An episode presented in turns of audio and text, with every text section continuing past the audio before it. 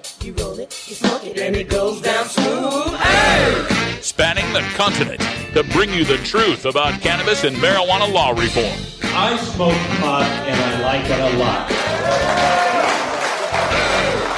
CannabisRadio.com presents The Russ Belville Show, the voice of the marijuana nation. Hey, this is great. Now, here's your host, Radical Russ Belville. Good day, tokers and tokettes and non-toking lovers of liberty. It is Thursday, October 13th, 2016, and it's got to be 420 somewhere in the world. Welcome, everyone. We are live on location here at the International Cannabis Business Conference in beautiful Vancouver, British Columbia at the Hyatt Regency downtown. It's quite an amazing expo here. I'm on the expo floor, uh, and ICBC has kind of a limited expo floor, just just a few vendors, so it's uh, nice and cozy, and you can talk to these people and, and get this information. But the uh, the session they're having in the main hall, hundreds of people attending here, uh, sessions on activism and industry and health, you know, Health Canada and all of that. And we'll be bringing some of those people to the table here on the show in hour two and tomorrow's live broadcast here from the ICBC.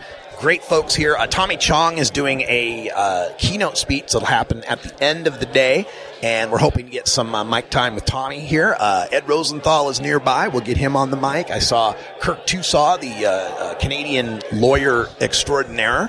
Uh, Jodie Emery may stop by. Jamie Shaw. We got a lot of people to talk to today, so make sure you're staying tuned for both hours and tomorrow's show.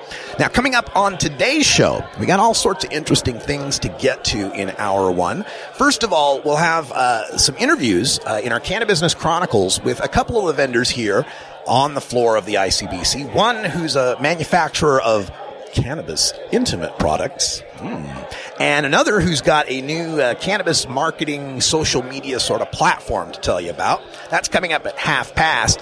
And then after that, we'll have time for a radical rant. The uh, Drug Policy Alliance has a new report out on the results of legalization in the four legal states and Washington, D.C. Lots of stats on youth use, arrest rates, traffic fatalities, that kind of stuff that completely demolish all of the scare tactics that we heard from the prohibitionists back in 2011 and 2012. So that's coming up here at the end of hour one.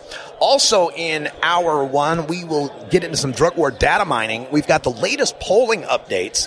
Uh, Canadian polling, national U.S. polling, as well as a few of the states in America that are voting on medical marijuana or legalization coming up in this upcoming election. And uh, before that, we'll get into a behind the headlines story uh, coming out of Utah, where an 18 year old man was uh, charged and arrested uh, uh, for a felony of trying to drug a cop's drink, uh, supposedly with THC and meth. And we'll give you the update on that, what happened, and how this has impacted this young man's life uh, when we get to behind the headlines. But that's right after the uh, cannabis radio news. And uh, in the headlines today, we've got uh, the ban on kratom that uh, the DEA had suggested. They have now pulled that ban. Uh, they've reversed the ban. We'll tell you about that. We've got a suggestion coming out of one health organization in Canada that the marijuana legal age should be 25. We've got some news out of Arkansas from their Supreme Court regarding one of the medical marijuana initiatives on the ballot. We've got a new record in Colorado for their monthly marijuana sales. Also in Utah, we've got uh, the story of the wife of the Democratic candidate for governor there getting busted for weed. And we have an obituary for one of uh, the greats in medical marijuana. Uh, Dr. J. Thomas Ungerleider uh, has passed away. We'll tell you about his life and legacy. That's coming up here on the Russ Belville Show, live from International Cannabis Business Conference in Vancouver, British Columbia. Got to take a break, pay some of the bills. We'll be right back with the news. Thanks for listening. Stay tuned.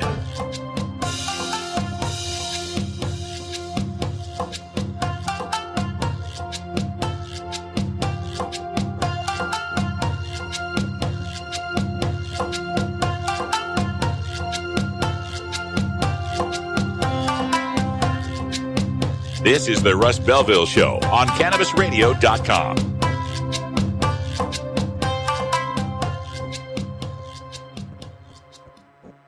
Earn your PhD in THC monetization. with CannabisRadio.com. Don't be late.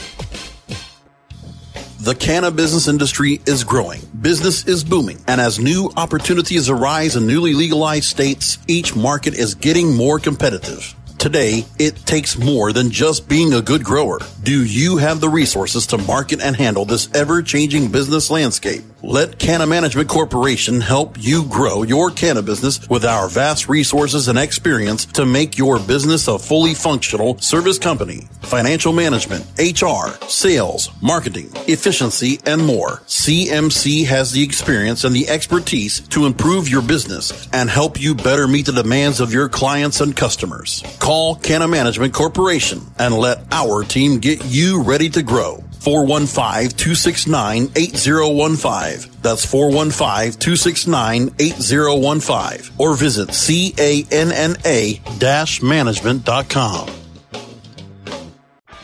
It's time to Hemp Present. With Inadina Stanger. I say to you with all the fervor of my soul that God intended men to be free. Rebellion against tyranny is a righteous cause. And I believe that with every ounce of my soul, we are fighting a righteous cause because people need nature. Marijuana! Hemp Presents, only on Cannabis Radio. Sweet sativa. You're not high. You're listening to the Russ Belville Show on CannabisRadio.com. Your grapefruits are no match for my Trump Towers. Okay. Maybe you're high, too. The Russ Belville Show is proudly sponsored by the Marijuana Business Association.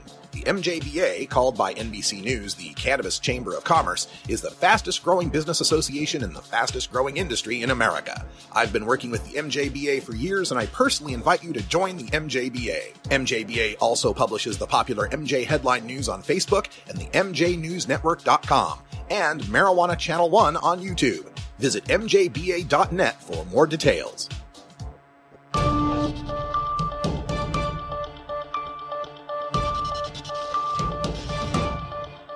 It's time for the Cannabis Radio News. Covering the latest headlines in consumer cannabis, medical marijuana, and industrial hemp. Cannabis Radio News is now available exclusively at CannabisRadio.com. Now, your marijuana headlines in 4 minutes and 20 seconds. This is Cannabis Radio News. This is your Cannabis Radio News for Thursday, October 13th, 2016. The Drug Enforcement Administration has reversed a plan to temporarily ban a plant that some users suggest could be an alternative to powerful and addictive opioid painkillers.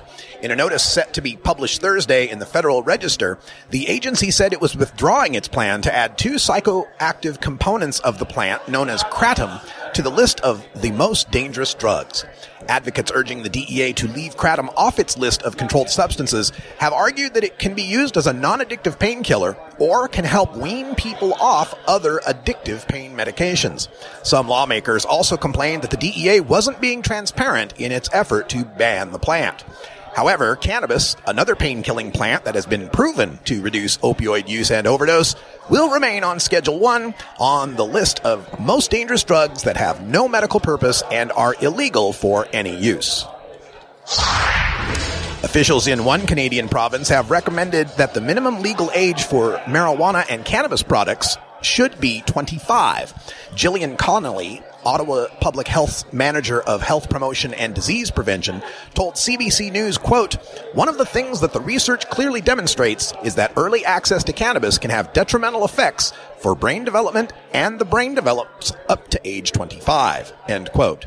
The Canadian Medical Association agrees with the recommendation, but they've acknowledged that such a high age limit would be unrealistic to enforce and instead suggests that there should be purchase limits and THC potency limits for consumers aged 21 to 25.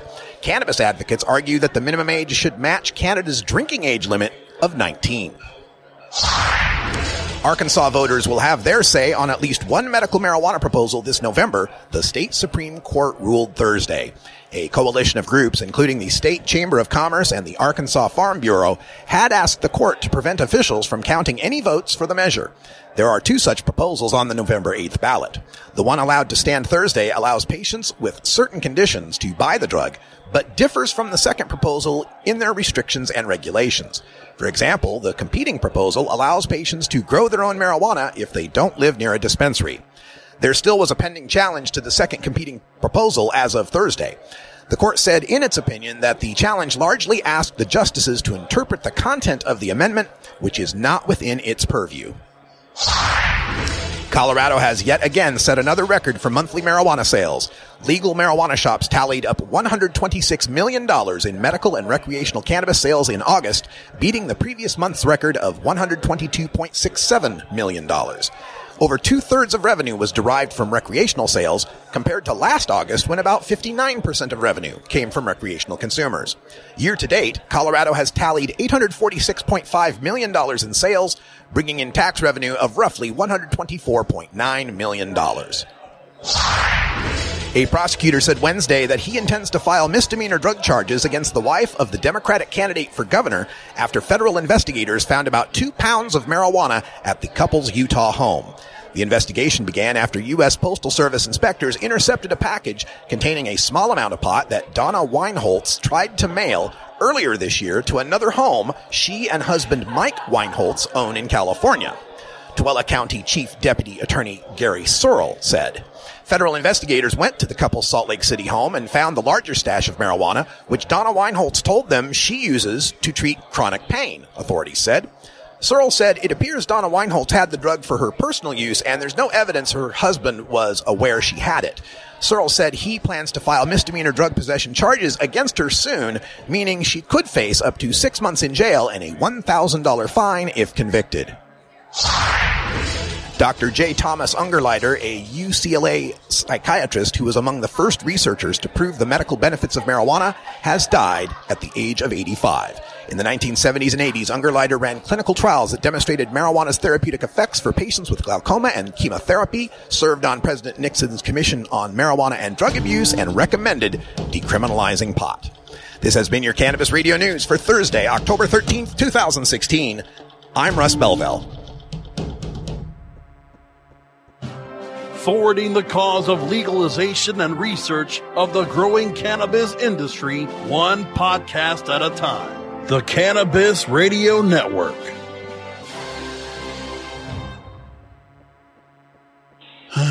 cash? Sorry. I don't carry around cash, and I don't want to use the ATM and pay surcharges. You don't need to carry cash. Haven't you heard about PayQwick? Okay, tell me about PayQwick. It's the safe and easy way to pay. It works just like your debit card to securely pay for your purchase and gives you rewards points every time you use it. Nice. Pay quick, the safe and easy way to pay. P A Y Q W I C K dot com. Nevada's local leaders are voting yes on two to regulate marijuana. Through this Yes on 2, we're creating a direct line of revenue. Our schools here in Nevada are so underfunded. This would be a great revenue source to expand and improve upon the educational system. If you decriminalize it and regulate it and tax it, uh, it's a win win. I'm Heidi Swank, and I'm voting yes on question two. And I'm voting yes on question two. And I'm voting yes on two. I'm Kitty Jung, and I'm voting yes on question two. You're not high. You're listening to the Russ Belville Show on CannabisRadio.com. But we also have anecdotal evidence now from Colorado where some of the people who were um, taking uh, marijuana for those purposes, um, the coroner uh, believes after they died there was drug interactions. Okay, maybe you're high too. When you are starting up a medical cannabis business, you want a fired up lawyer who understands the needs of cannabis consumers. The law office of Lauren Vasquez is your fired up lawyer for the cannabis industry. Visit her website, firedupLawyer.com, or call 1 855 MMJ Laws for more information. That's 855 665 5297 for Lauren Vasquez, your fired up lawyer, or email fireduplawyer at gmail.com. The world of cannabis is evolving at a frenetic pace. The Russ Belville Show gets behind the headlines to take a deeper look at breaking news in our Cannabis Focus. Today in the Cannabis Focus, we take a look at a story coming out of Utah, uh, Layton, Utah, where a young man uh, was accused and arrested by police on charges of uh, adulterating uh, the police officer's drink. Uh, he was working at a Subway. He's an employee, you know, sandwich maker. 18 year old man, uh, and according to the cops, the state crime lab, uh, indicated that there was a presence of a foreign substance in this police officer's drink that he purchased at the subway drive-through. So uh, this was one of those field tests that they use, uh, and it supposedly uh, determined that there was THC and methamphetamine in this officer's drink. The man's name was Tanis Lloyd Ukena. He was booked on August 8th into the county jail on the count of surreptitious administering of a poisonous substance. That is a second degree felony. So he gets booked and jailed, and the crime lab then takes the drink and does the more thorough testing in an effort to duplicate and confirm the results, according to the crime lab. And they found, quote, the initial results could not be duplicated, end quote. And that they, quote, are unable to confirm that contaminants were in the officer's drink, end quote. Furthermore, they issued three urine and blood tests on that officer, and there was no THC or methamphetamine in this man's system. Now, uh, the exams also showed that there was nothing medically wrong with the officer. He had gone through the drive-through shortly after noon on August 8th, took several sips of the drink, and he said he felt like he'd been drugged and had difficulty braking at an intersection. So, uh, of course, when he was accused of this, he said, I didn't put anything in there. He denied wrongdoing the whole time, and yet had to suffer through the indignity and the, the, the slander of his good name by being arrested in this charge of surreptitiously poisoning a police officer. And this is based again on one of these cheap field tests that they use. The cops use these. They got them in their cars. They they dunk your supposed substance with the little strip or whatever, and if it turns color, uh, it's supposed to indicate that there's drugs in there. Uh, these uh, supposedly came up positive for methamphetamine and THC. But again, these cheap tests have been shown to have many false positives and this has been well known for years. And yet our police departments all across the nation are still using these flawed tests to circumvent people's liberty, to arrest them, put cuffs on them, and shove them into cages just because there might be drugs that they detected with, with very little uh, guarantee of accuracy. So uh, the department here has uh, not apologized. They did say quote, the department would also like to uh, express our appreciation for the patience of Tanis and his family during this investigation. Uh-huh. All right. The uh, cop, by the way, after uh, the incident, took several days off because of uh, the incident. So uh, probably got paid leave while he was off that. Meanwhile, the young man, Tanis, 18 years old, his life has been upended because of this thing. First of all, uh, they've found that he's not going to be able to, or he had to delay his uh, Mormon mission. And if you don't know, Mormon young Mormon men, when they turn 18, uh, generally go off for two years uh, overseas, usually uh, to proselytize the LDS Church. So uh, he had to delay that. he had death death threats and other sorts of threats coming to him online.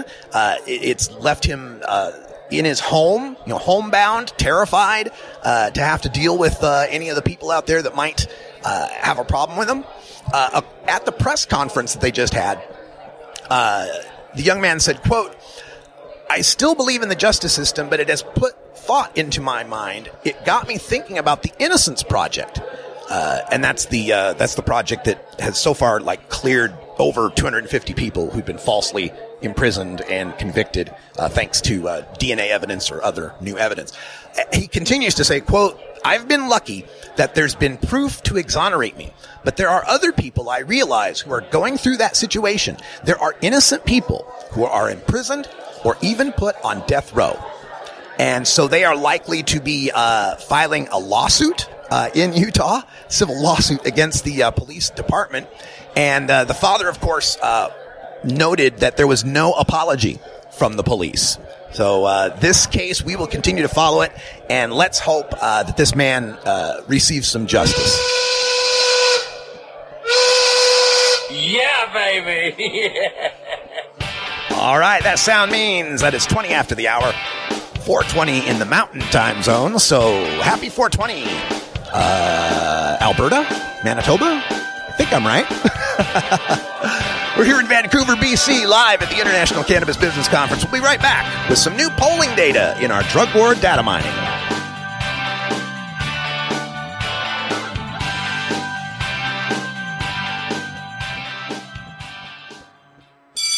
Next to THC and CBD, you can now add CBR to your cannabis vernacular. CBR as in cannabisradio.com. The 2016 Southwest Cannabis Conference and Expo is only days away, October 14th through the 16th in Phoenix. Register right now at swccexpo2016.com. Check out over 100 exhibitors showcasing their businesses and the new advances being made in medical and legal cannabis markets. Plus, a can't miss exclusive discussion on Arizona's Proposition 205. Check out over 100 exhibitors and thousands of cannabis professionals in Phoenix October 14th through the 16th. Last minute registration is open now at swccexpo2016.com. Get ready to hear something good about cannabis.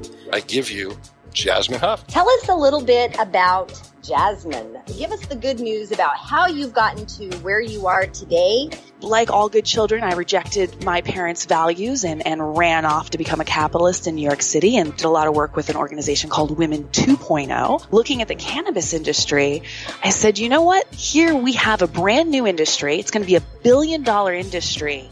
And the rules of who leads this industry and who funds this industry haven't been written yet. Good news. Only on cannabisradio.com.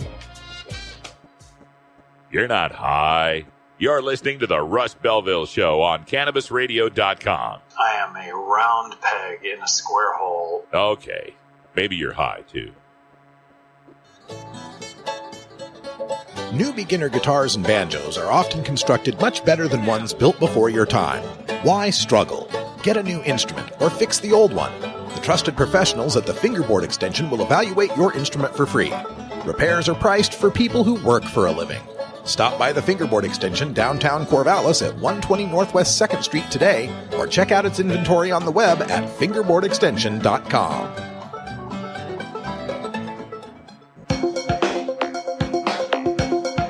Promoting the end of adult cannabis prohibition is easy because we have facts, science, reason, compassion, evidence, truth, and logic on our side. It's even easier when researchers catalog it all for us. Learn how to gather the facts on marijuana use, arrests, seizures, rehabs, drug tests, and more on this edition of Drug War Data Mining. Today in the Data Mines, we give you another update as we rapidly approach Election Day and our marijuana election night coverage here on CannabisRadio.com. We'll be live in Los Angeles at the Drug Policy Alliance Prop 64 watch party. And uh, the polls are looking pretty good. And in addition to state polls, we have some national polls to get to. And let's start in Canada since we're here. According to a forum poll that was published last fall, uh, they found that uh, people were likely th- that they found 18% of Canadians had smoked pot last year, and that 3% were likely and 9% somewhat likely to buy some pot if it were legal. So if you extrapolate that to the entire Canadian uh, population, that's an estimate of 5 million adult Canadians who smoke pot at least once a month, another 900,000 very likely to join in, and another 2.1 million somewhat likely to join in. So that's why we're looking here at the International Cannabis Business Conference at an industry in Canada that is really set to explode. Now, on the national scene in the United States, there was a big headline that came out this week from the Pew Research Center, which has been asking about uh, marijuana legalization since the 70s. And they found that 57% of adults in the United States said the use of marijuana should be made legal. Only 37% uh, are in opposition that want prohibition to continue. This, of course, is uh, supported much more by Democrats at 66% support versus 30% opposition. For the Republicans, though, it's 41% in favor with 55% opposed. And of course, the younger you are, the more likely you are to support legalization. Millennials, uh, people between the ages of 18 and 35, uh, are in favor of legalization with 71% support. Now, taking a look at some of the statewide polls, uh, New Mexico isn't voting on marijuana legalization or any statewide uh, initiative that I'm aware of, but they did have a survey that was published this last Sunday that found 61% of uh, New Mexicans would support uh, a taxed and regulated cannabis industry. Uh, only 34% are in opposition. This is uh, an increase from a 2014 poll. The same survey company found only 44% support. So we've gone up from 44 to 61 in New Mexico in just a couple of years. Now, taking a look at some of the states that will be voting on some uh, legalization and some uh, medical proposals. In Florida, uh, the University of North Florida's most recent poll released uh, just recently found that 77% of Floridians are backing Amendment 2, the medical marijuana amendment. And remember, in Florida, you've got to get 60% to add a constitutional amendment. So they're well ahead of what they need in Florida. Just 18% of the voters are in Florida are against this. Just 18%. And not only is this getting support from Democrats, of course, but even the Republicans in Florida are above the 60% threshold uh, for legalizing medical marijuana. So good news coming out of Florida. Meanwhile, uh, we've got some bad news coming out of Arizona. Uh, the most recent poll by OH Predictive Insights, uh, this was conducted at the end of September, uh, shows an increase in support, but it shows the measure behind. Uh, the latest poll shows a 43% support, 47% opposed, and 10% undecided. Back in late August, uh, the measure was behind 40 to 51. So it's gone up from 40 to 43, which is good news, but still uh, a little scary as we get close to election day. Uh, meanwhile, the Arizona State University's journalism school and the Morrison Institute uh, showed a poll at the same time the 40 to 51 poll was taken that showed the measure 50 to 40 ahead, you know, uh, support. So there's a question as to how accurate this OH Predictive Insights poll is compared to other pollsters out there. Now, uh, we also have the polls uh, most recently updated by NORML up on their uh, website on October 3rd. Quick rundown shows uh, Californians in support with about 60% uh, support uh, in various polls, about 53% support in Maine. We're looking at 53% support in Massachusetts. 57% support in Nevada. So, uh, of the states that will be uh, voting on recreational marijuana legalization, it looks good for all of them except Arizona at this point. As far as medical, Florida's looking like a lock. Arkansas has two measures, and the polling on those shows the more conservative one with a 50% support, the more liberal one with 39% support. And there's not enough recent polling in Montana or North Dakota to really make any sort of predictions. That's your drug war data mining, marijuana legalization, MJ election night poll update for October 13th. We are very close to marijuana election night. All right, stay tuned. Uh, we're going to take a break, and when we come back, we will have a couple of interviews I conducted just a couple of hours ago, right here on the floor of the International Cannabis Business Conference and Expo in beautiful Vancouver, British Columbia, at the Hyatt Regency downtown. You're listening to the Russ Belville Show on CannabisRadio.com. I'm Radical Russ. We're live, and we'll be back right after this.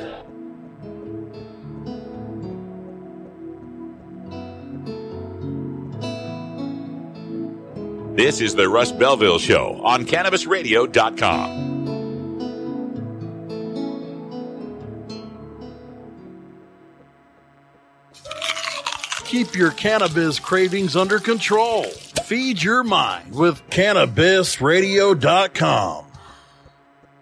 While the feds and state are doing their dance, you still need to transact business and manage your cash. Go professional and let your customers pay with PayQwick. They pay you and they earn rewards points.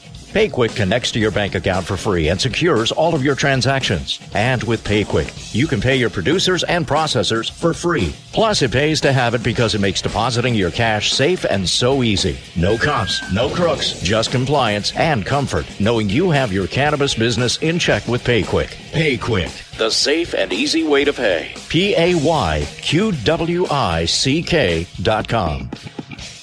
I'm Mark Dion. I've spent 32 years in law enforcement, from beat cop to sheriff, working every day to protect Mainers. In Maine, there were over 1,700 citations given to adults for marijuana.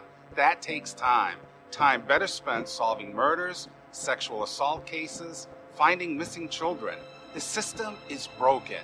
Yes on One regulates marijuana for adults, so police have time to fight serious, violent, and unsolved crimes. It's about time. The Russ Belville Show.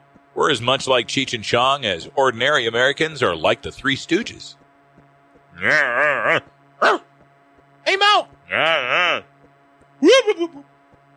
Hey everybody, it's Radical Russ here from 420 Radio, inviting you to be like me and get your ink done at Lucky Horseshoe Tattoo, Fort Worth's most female-friendly, clean, sterile, awesome tattoo shop. Thomas and his crew are true artists who can design you a custom piece or use a design you bring in. Lucky Horseshoe Tattoo also offers all styles of tattooing as well as piercings and all-around fun. In the DFW area, stop by Lucky Horseshoe Tattoo and tell them Radical Russ sent you. Trust me, it'll feel awesome.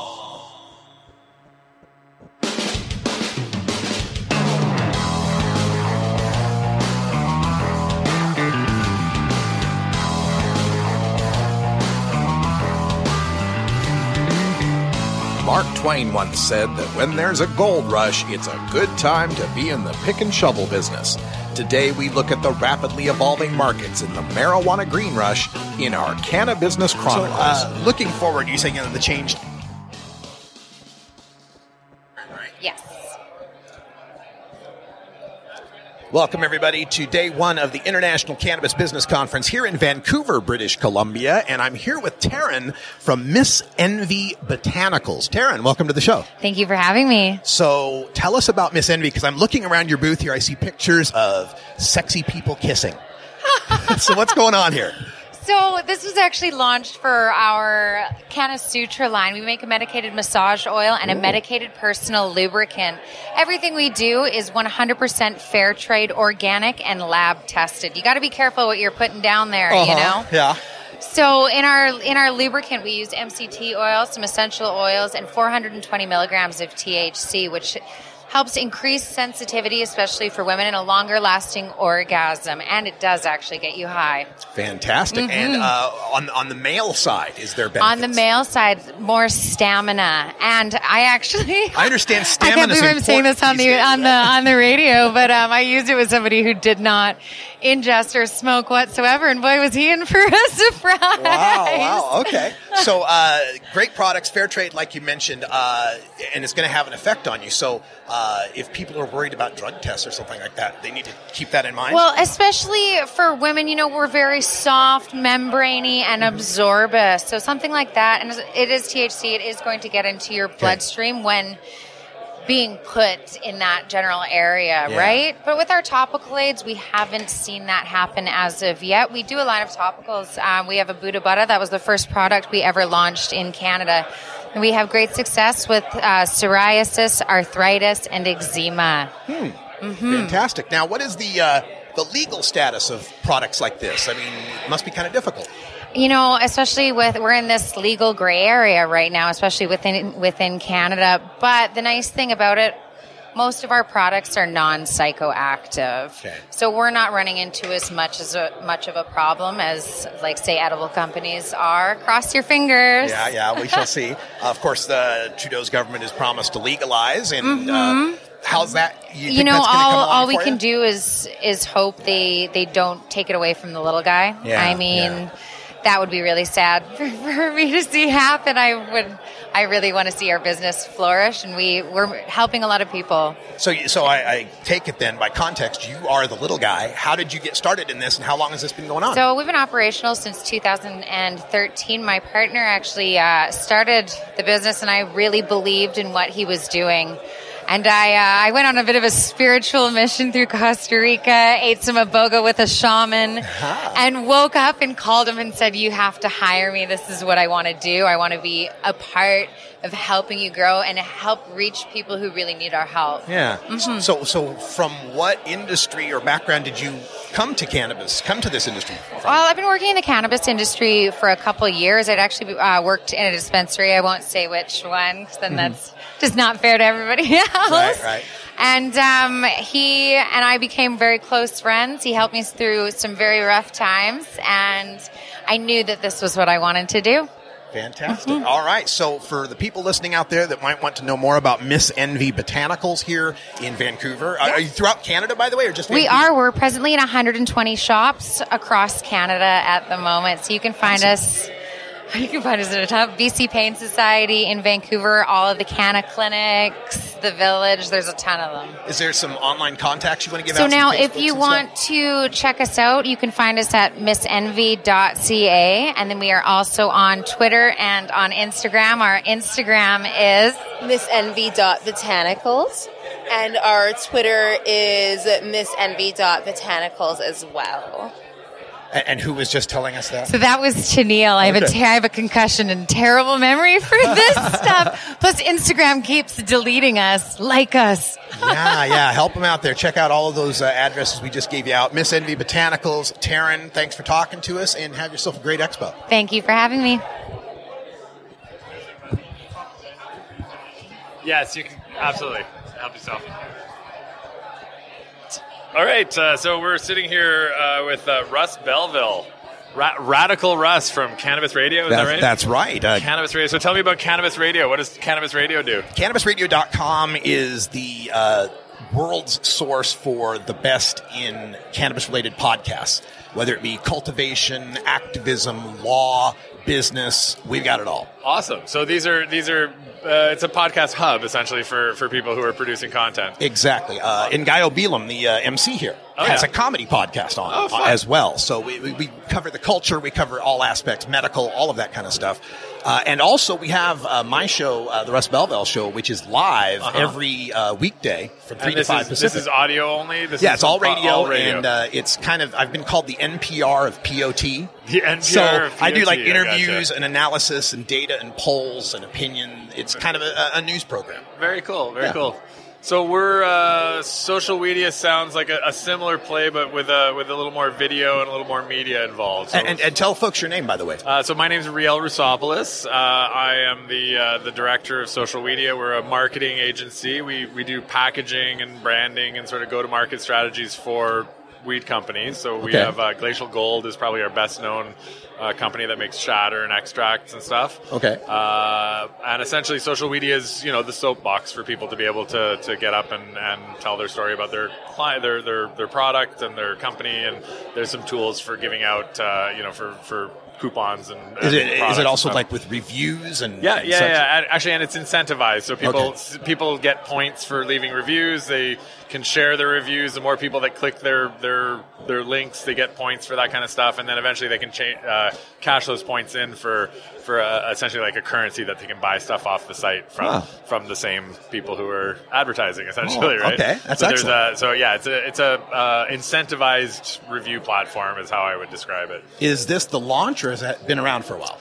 Uh, we, I think officially we're still in beta. We, we kind of soft launched at 420 this year, and, and we've just been been building the tools and proving the model really with Glacial Gold and some of our of our early companies. Just to, to so I wouldn't even say we're really launched yet. We're in soft launch mode. I, would- I would say right now. So there are there are companies on the platform. You're, it's easy to add businesses if you if you go on, and there's a some genealogy. So, for example, you have uh, you probably have a, a relationship with a bunch of businesses. You know, you could give us a spreadsheet of people that would just import. You know, here these are all your businesses that you imported on. You get points for that, and they all get a hey, Russ just you know added you to social weedia. Come check your your profile. That's kind of how we work with a dispensary or, or anybody who already has their own kind of list that they want to onboard these people onto our platform. Hmm. So socialweedia.com. Socialweedia.com. Uh, weedia, W-E-E-D-I-A. Socialweedia.com. The, the social media play, obviously. Right, exactly. Uh, I know that a lot of people in the advertising marketing space have run into difficulties on the internet. Things like, you know, Google AdSense, Facebook and such, Instagram canceling accounts. Have you run into any uh, uh, problems that way? Uh, well, no, and I mean, effectively, that's what we're trying to provide the the solution to that, right? Mhm. Come set up a social weedia profile. You can post your photos the same way you can on Instagram. You can share links. You can, you know, I mean, we're the replacement for those uh, for those platforms that you know isn't going to get deleted for for uh, whatever random terms of service violation that they decided that you you know whatever 20 year old was manning the gate that day. So this is something that both consumers and providers could be a part of, the businesses Yes. and their customers. Yes, Uh, I, ideally, lots of both would Yeah. be the uh, would be the, the right model. Yeah, I mean the the so for the for the public, it's a place for them to leave. You know, hey, I just tried this great new product, and I want to leave a review on it, whether it's in our directory or not yet. And then and then from the flip side, if you're a if you're a, a producer or a company making these products, obviously it's a way for you to connect. And we have some contesting tools and some things like uh, unique IDs that you can put on your product so people can register to, to win and things like that that are again engagement tools for the for the companies to, to be able to start connecting with their audience directly instead of just through the dispensaries or, or whoever they're selling through. Hmm, fantastic. Socialweedia.com. And uh, are there any costs involved with this for either the customers or the businesses? Uh, not at this point. The the businesses we have a. Uh, I mean, this is essentially an introduction to our services. So if uh, they're looking for marketing assistance, uh, then then I mean we're an ad agency, so we can provide branding and packaging and, and you know that kind of development.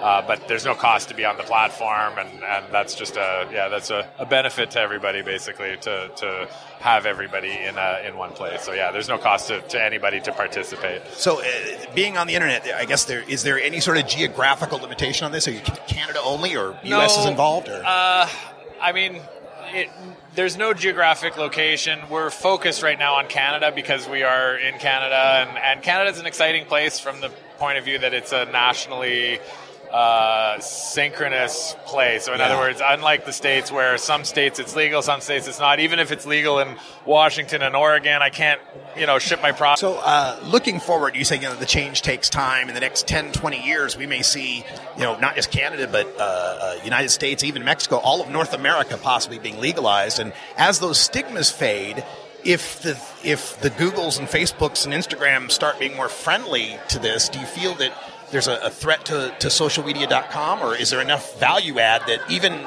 even if they were accepting business, you'd still be flying? I, yeah, I think. I mean, again, you know, just there's always there's always room for specialists who do the job better than a generalist. Yeah, So I think I think in that way we would be able to compete. And also, let's not forget. We can plug into other people's ad networks. It's not like having more people selling ads for us would be a bad thing. Right, Google, right. you know, I've made a lot of money on Google, not on Google websites, but having their ads embedded on, on properties that drove traffic. So if you're a media company and you understand how to how to get people to listen in your case or watch or you know or flip the pages of your magazine, then then there are people who are going to want to advertise. It's just figuring out the you know companies like Google and Facebook can't do it right now because there's too many you know national restrictions for them. It's not worth Right. the, the market's too small. It's not worth it for them. But you know it's worth it for other people to, to get in there ahead of time. And then when it does become legal, I just think it, it opens up more channels for revenue for you rather than being a, a necessarily a competitor. They're not going to start a weed related site, right? Right. They'll, they'll have some groups on their platforms that, that are related, but at the end of the day, they're an ad platform that wants to sell more ads. So if they can put ads on our platform, then I'm happy to put their code on my platform and, and monetize that way as well. All right. Sounds like a good plan. It's socialweedia.com. Uh, encourage everyone to check this out. And, and thanks for taking the time to tell us all about it. Anything Actually, else I like should. to tell you know them? what? I should really specify for your listeners. Right now, it's a closed community. Okay. So uh, either if you check your phone, for example, you'll see there's a hotspot here for Yeah. social weedia. So if you're at a dispensary that has our hotspots, you can sign up through our hotspots. Or you have to be referred by somebody who is already a member. Okay. So they have a, a referral link when they're signed in, and they can email you a referral link. So, you, so basically, we have to get you signed up before you leave here, so that any of your members can get a referral link from you. All right. And that way, they're uh, they're signed up through you, basically. All right, yeah. You, you guys are all following me out there on Facebook, Twitter, and Instagram as Radical Russ, and we'll put the links out there and uh, make it happen. Yeah. All right. Fantastic. Thanks so much for taking the time, and Yeah, uh, Russ, we'll thanks talk for to you taking again the time sometime. for us. I like the double interview format. I, think I it's know good. it's like two birds with one stone, folks.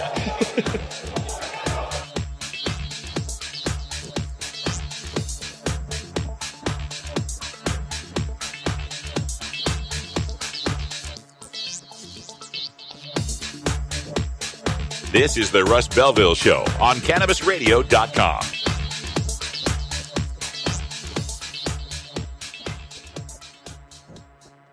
From dabs to chivas, sativas to indicas, we roll out a whole concentrate of fresh new content every week. It's like going from the greenhouse to the dispensary. CannabisRadio.com. Mindful of sustainable practices and limiting their environmental footprint, Sansal hemp is always grown outdoors, as nature intended. By starting with uniform genetic profiles, Sansal ensures the plant will maintain its optimal performance and yield consistently throughout its life cycle. It is through innovative processes that Sansal is able to achieve pure whole hemp extracts and meet industry requirements and the level of quality desired by many of their customers. Healthy plants, healthy people. SansalCBD.com. Improve your lifestyle naturally. Tommy Chong is ready to cut through the smoke and change the tone of Tilk Radio. Obama, for instance, no matter what he said, there's a whole bunch of people that are going to be against him for saying whatever it is. Santa Claus is a nice guy. Someone says, oh, oh, Santa Claus must be a thief if Obama likes him. you know what I mean? Yeah. It's a racist attitude. The Tommy Chong Podcast, only on CannabisRadio.com. Welcome to my world. You're not high. You're listening to the Russ Belville Show on CannabisRadio.com.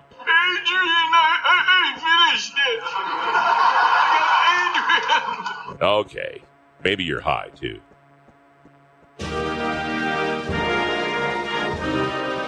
Marijuana legalization is a worldwide phenomenon. Get yourself positioned for the global cannabis marketplace by attending the International Cannabis Business Conference in Vancouver, British Columbia, Canada. You'll learn from established cannabis professionals, elected officials, and internationally recognized marijuana law reform activists. You'll also enjoy the ICBC's famous VIP party featuring ICBC special guest speaker and Canadian native Tommy Chong. The ICBC is happening in Vancouver on Thursday and Friday, October 13th and 14th at the Hyatt Regency. Log on to internationalcbc.com today to reserve your tickets. That's internationalcbc.com and bookmark our page for the next ICBCs taking place in Berlin, Germany and San Francisco, California. Don't miss the International Cannabis Business Conference, internationalcbc.com.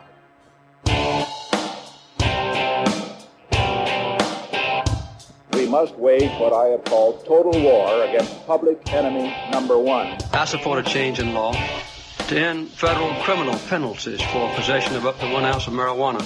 That marijuana, pot, grass, whatever you want to call it, is probably the most dangerous drug. Some think there won't be room for them in jail.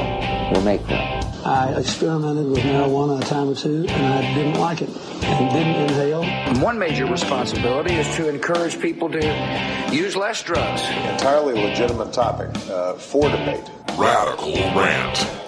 All right, welcome back. We're live in Vancouver, British Columbia at the International Cannabis Business Conference.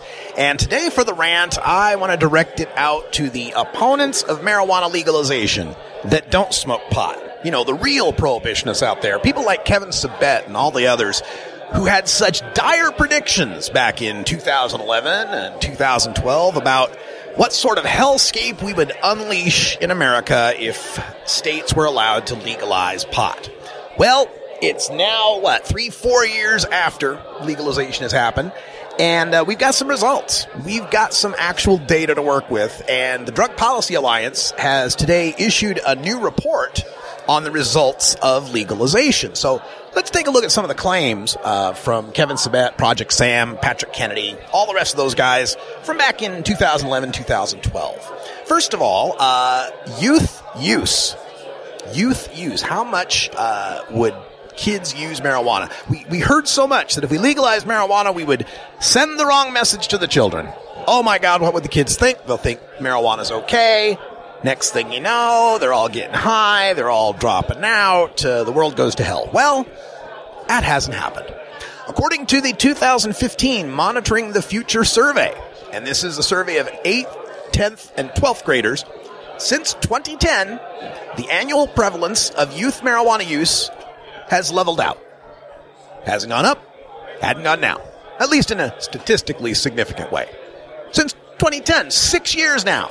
Well, 2015 is the survey. So five years worth of survey data before and after legalization has shown that the message to the nation's youth has not been heard, apparently. They're not increasing their marijuana use. But what about the individual states? Well, the Washington Healthy Youth Survey, they run this every couple of years, and they ask 6th, 8th, 10th, and 12th graders, and they find there was no significant trends in youth marijuana use between 2002 and 2014. Over the past 12 years, including the last two years after legalization, there's not been much change. Between 2012 and 2014, the rates of 8th and 10th graders currently using marijuana in the past month decreased slightly, and the 6th graders and the 12th graders remained the same. That's Washington State. In Colorado, their Department of Public Health and the Environment issues their 2015 Healthy Kids Colorado survey. This is to 17,000 middle and high school students. And the number of youth that report that they'd used marijuana in the past month declined 25% from 2009, three years before legalization. Oh, it declined from 25%, excuse me, declined from 25% in 2009 to 21.2% in 2015. Three years before, it's at 25. Two years after, it's at 21.2. Furthermore, the rate of youth in Colorado who admitted to lifetime use, ever trying marijuana, has remained stable.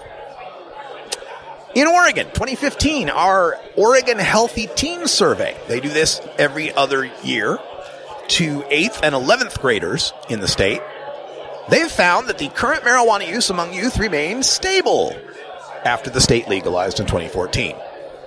And in Alaska, the Youth Risk Behavior Survey, every two years to students in grades 9 and 12, also reports that the percentage of high school students who reported current marijuana use in the past 30 days remains statistically stable after legalization.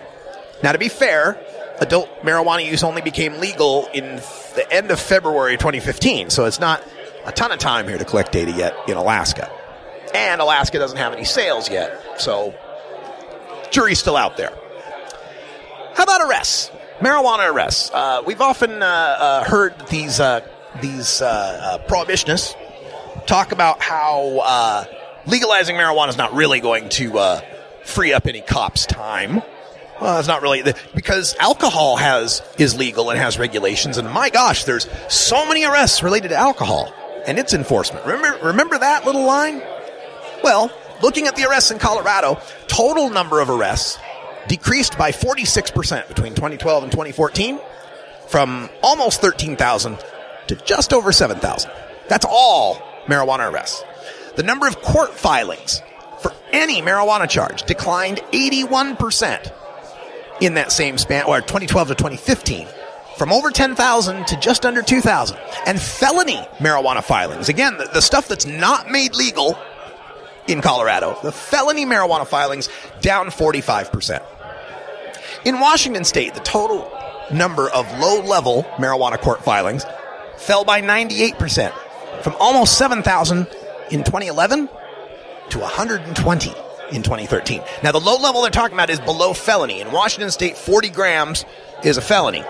28 to 40 is still a misdemeanor, right? So we're talking about those 28 to 40s went from over almost 7,000 to just 120. Uh, as far as all court filings, Washington State dropped by 63% for all charges. Now, in Washington, D.C., marijuana arrests decreased 85% from 2014 to 2015. Possession arrests dropped 98% from 1,840 to just 32 in 2015. In Alaska, charges and arrests decreased by 59% between 2013 and 2015. In Oregon, marijuana arrests have declined 50% from 2011 to 2014 for all marijuana offenses. So, in every place that's legalized, substantially fewer arrests, substantially fewer charges, which has to mean there's more time for our criminal justice system to deal with more important matters. There still remains one problem.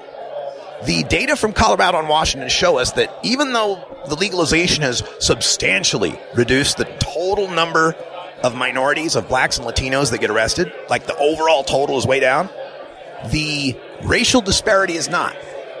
And that just shows us that the racial disparity in criminal justice isn't just a marijuana phenomenon. It exists all throughout criminal justice. Still, far fewer blacks and Latinos being arrested is a good thing. We need greater reforms over our entire criminal justice system before we'll affect that racial disparity. How about the roads? Remember, we, we're going to legalize marijuana, and oh my God, stoned mayhem on the freeways. All the stoners will be out there driving. We got no way to catch them, got no breathalyzer. What the hell's going to happen? Well, here's what happened the total number of arrests for DUI for both alcohol and other drugs, including marijuana, has declined in Colorado and Washington. Colorado State Patrol says the number of DUI citations declined 18% from 2014 to 2015. And according to Washington State Patrol, all DUI arrests declined 8% from 2013 to 2014. Now, the uh, the naysayers will say, well, that's all DUIs. That's the alcohol DUIs have gone down uh, in a large degree. And that's true. But how do we know that those didn't go down because people switched from alcohol to marijuana now that it's legal? Because very few of the overall DUI arrests in Colorado and Washington have marijuana as the only drug. It was about 8% in Colorado and about 4% in Washington. Also, marijuana, even though it was involved in Colorado, it was uh, involved in slightly fewer DUI arrests from 2014 to 2015.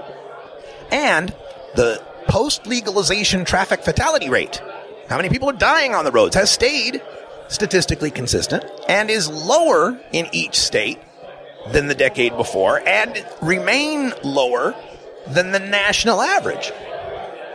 Now, Oregon and Alaska, we don't have as much data yet, but the early indications show that the traffic fatalities and problems haven't increased in those states either. And what about the money? Ah, uh, you remember remember Kevin Sabet telling us that for every one dollar you get in alcohol and tobacco ta- taxes, they cost us ten dollars in public costs. That it's it's a lot. It's a loser because you're not going to ever raise as much revenue as what it costs society. Well, according to uh, Colorado's revenues, uh, they were projected to bring in $70 million a year. They went on to bring in $78 million in the first year and went on to bring in 129 million in the second fiscal year. So what's that, about 200 million or so? So, Kevin, can you point out $2 billion in costs in Colorado? In Washington, they had predicted it'd be 162 million in the first two years. 162 million. In the first year, they got uh, 78 million. In the second year, they got 186 million. Their total that they got, if they include all the rest, 220 million versus 162 million projection. 220 million. Again, we need to find, Kevin, $2.2 billion in marijuana related costs in Washington state to make your uh, analogy fit. Hell, I'll give you a break even if you can find 220 million in costs. How about Oregon? Our revenue office estimated an average of 23 million a year. Uh, they recently upgraded that to 31 million. Turns out we've been making about 4 million a month in Oregon and 22.5 million just in the first 6 months. So that's on track for 45 million versus a 31 million estimate. So sorry, Kevin Sabet. Sorry, Patrick Kennedy. Sorry for all you prohibitionists out there, but every prediction you made about how marijuana legalization would lead to the downfall of society has been proven false. It's all the time we got for hour one, folks. Stay tuned. Hour two is next. Toker Talk Radio. Phone lines are open at 650 Legal MJ, and we'll be talking to some great people here live in Vancouver. For everyone here at CannabisRadio.com, I'm Radical Russ. Thanks for listening, and until next time, take care of each other, tokers. This is the Russ Belville Show. The Russ Belville Show is blogging and podcasting daily at radicalruss.com. You plant it, you grow it, you dry it, you roll it, you smoke it. You take a seed, you plant it, you grow it, you it, you roll it, you smoke it. You take a seed, you plant it, you grow it, you it, you roll it, you smoke it, and it goes down smooth. Hey!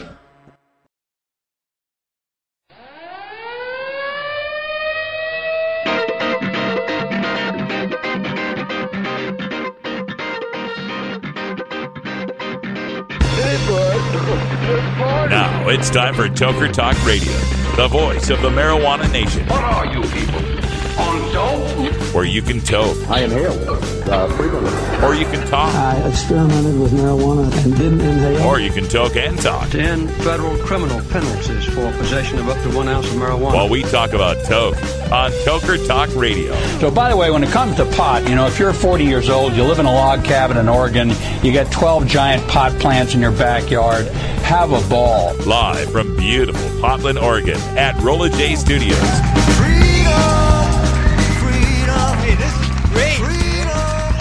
Just not cannabis. Plus your calls live at 971 533 7111. They're walking on their pants with their cap on backwards, listening to Enema Man and Snoopy Snoopy Poop Dog. What's to keep somebody from getting all potted up on weed and then getting behind the wheel? Gateway theory doesn't work. It's a reality. Holland, is it real? Don't tease me. We're locking up people that take a couple of puffs of marijuana, and, and the, the next thing you know, they got 10 years.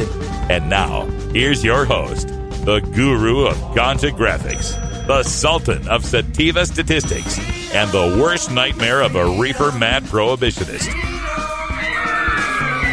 A polite, perspicacious, productive pothead with a propensity for PowerPoint. Radical Russ Belville. 2.0. It's not your father's Woodstock weed. This is the Russ Belville Show on CannabisRadio.com. Welcome back, everybody. We are live in Vancouver, British Columbia at the International Cannabis Business Conference, and I thought it would be nice to talk to a Vancouver native, maybe get the, the feel of this uh, great city, and I found a really good one. It's uh, a fellow by the name of Tommy Chong. Did I get that correct? Uh, yeah, that's right. Fantastic. Tommy Chong, yeah. Thanks for being here, Tommy. Great to have you back on the show. Thank you. Great, great to be back in Vancouver. And, and uh, got to be pretty excited about you know what's happening in, in California and all around the U.S. and here in Canada as far as Yeah, legalization yeah, goes. Yeah, we're we're slowly getting there. Yeah, yeah. How, how do you feel about the uh, the the prospects of passing in California? Oh, man, it's it's happening. You know? Yeah. Well, you know, you get Trudeau uh, in power. That's a good sign. Yeah. You know, get get rid of Harper and all that that Bush after smell. You know. no kidding. No kidding. Now, now, uh, now we're going to be uh, we're going to be prosperous again. You know. Yeah, and how are your uh, various uh, business ventures going? I know you got the Chong Bongs, you got the rolling papers and such. They're all, you know, they're all helping support my starving kids. You know, they're my kids, but Yeah. still, you know, it's uh, no, it's all it's all going good. Yeah. you know, I'm just glad that I'm still physically able to uh, to still enjoy it. No know. kidding. I, you know, we, I know your time is very limited here. You've got your uh, uh, your keynote that you're about to go up and do. What Yeah. What are some of the things you want to leave our listeners with uh, as far as Oh, this I experience? just want everybody to be uh, as happy as I am, you know, and that, and if, they, if I can get everybody just uh, you know a tenth as happy as I've been with my life, then I'll be satisfied. That's fantastic. Well, Tommy, I know you got to go. You got to get to that uh, that keynote. Uh, uh, enjoy the uh, expo. Thanks for stopping by and talking to My us. pleasure, man. Good luck with everything. I'll come back when I got more time. All right, I'll be here tomorrow. So Okay. if you're here, we'll I'll be see here. All right, thanks, Tommy. Thanks so much. Yes, uh, having a great time here at the International Cannabis Business Conference. It's the amazing people that you get to meet and talk to here. There are a few more uh, around uh, that we'll get a chance to talk to. Uh, Steve Bloom now is. Uh, uh, appeared in the room here. He's getting Tommy out to the uh, the keynote. Steve will be interviewing uh, Tommy Chong, and uh, we've got another great guy here we could talk to. The legendary reggae artist Rocker T. Rocker T, welcome back. How you doing? What's up, Russ? How you doing, man? I'm doing great. That's fantastic. Passing through. Yeah, yeah. I, you know, we've gotten to see each other a few times at these events uh, that Alex puts on, and I've, I've gotten to see your performances. They've been great. Uh, tell us about tonight. Tell us about uh, your feelings here in Canada, and, and just generally how legalization is taking I over. love being in Vancouver. I haven't been here in three years. Yeah. And I had a great time then. I'm having a great time now. I just went out for the whole day, just having a ball. It's kind of stormy today, That's though. yeah. Well, I waited for the rain to to settle, and I wasn't too worried about that. You know, I, I don't mind the weather. Yeah. It's nice here, real nice here, and folks are super super kind and just have a good time. And it just got me really charged. Yeah. Really charged up for tonight. Absolutely. You I mean, you're OG. You go way back as far as being a supporter, on. being a supporter of cannabis and, and its legalization. And uh, uh, how does it feel that now that like the rest of the world's coming around to this? And do you worry that maybe they're not getting the full cultural or spiritual aspects right? yeah sometimes i do i do like check on how we like we were we were doing it no matter what was done to Yeah. us in return and it's much more comfortable for folks so i think that i don't think it's it's left out in any way but i think that some folks maybe just kind of jump past the real roots of of the actual even the plant itself that it's it's a mystical plant that kind of reached out I think to to us Mhm. more than than we like put our print on it Yeah. and it continues to do so it's still healing us it's still helping us in so many ways so I think that's just it's important to remind people of those kind of things and and the roots of the struggle as well Yeah. that the struggle of the Rastafarians, the, the Indians who came west from from India, Yeah. and the, and the Rastafarians in Jamaica, and then the, the struggle with the Mexican people in the Southwest as well, and, and the natives and, and all and like native plant, indigenous people, Right. indigenous plants, right? Right, right. So I just I, I won't stop reminding folks. You know, I keep it positive. It's, it's always it's always quite telling how uh, the natural entheogens used by indigenous peoples are the ones that became criminalized, but the pharmaceutical synthetic preparations made by corporations run by white folks, those are just fine. Right. Oh, yeah. It's just that thing that be going on. Like, yeah. So we, k- you know, my family and I, we keep old ways alive. We keep ancestral ways and, and practices and memories, and Yeah. we keep the story going. So what's happening So- lately with uh, your musical career? Are there any new albums or, or any collaborations or Yeah, I put out a new album in June, The Return of the True Ganja Man. excellent? The 20 year anniversary of the original True Ganja Man track. Oh yeah, Yeah. that's fantastic. Love that So, track. And I've collaborated with Gappy Ranks again, collaborated with President Brown this time. Yeah. A bunch of people Skip, Skip Wicked, Mama T from Hawaii. Uh, made a song with Mr. Williams and Michael Rose from Black Uhuru. Oh yeah, and that is doing doing very well. So, Uh, folks, uh, for the listeners out there, we're uh, going to be performing tonight at the at the Studio Records. Too. Yes. some of the new stuff. I'll be definitely dropping some of the new stuff. Oh, looking forward to that. And and just real quick, I'm going to uh, put in the background here a little bit of True Ganjaman. True Ganjaman. Yes, I. Look at oops, wrong one the there. tune right there. kind of sent me on a worldwide journey. That tune, when that tune came out, I, I started traveling everywhere. Yeah, yeah. Uh, actually, I can't get that uh, can't get that track to start, so we'll have to hold off on that. But uh, yeah, it's uh, it's amazing the changes that are happening, and uh, to me, uh, part of this that's that's so uh, wonderful is the uh, the embrace of these. Um, I don't know, I call it hippie, but these these this ethos from the 60s and 70s that was about sustainability and ecological, you know, understanding and, and, and recycling and all that. So to me, it's it's you know the marijuana part of it, the ganja part, cannabis part is part of a bigger cycle that we're starting to experience. Do you think? Yeah, I think that's a that's like a normal part of someone's everyday thing in their jar on their table. Yeah. Right on. So you, know, got the that- performance that that's up. that's like a regular thing. It's it's it's a, to me it's always been so like incredible that it's so demonized. Yeah.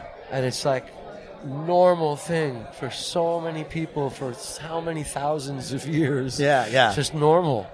Do you think that uh, you stay healthy and you stay calm and you know less violence and you know all kind of things. So yeah, yeah. Do you think that uh, legalization and the change in the culture and the mainstream acceptance takes anything away from our culture, or, or, or you know, because I, I have some people that are like, yeah, but you know, in the in the old days, you know, when it's illegal, everybody has to share and everybody has to be, you know, concerned with each other and watch each other's back. Where when it's legal, maybe people separate more and, and, and don't have as much community. Do you worry about that? Well, we just got to keep sharing. Yeah. You know, I, I share.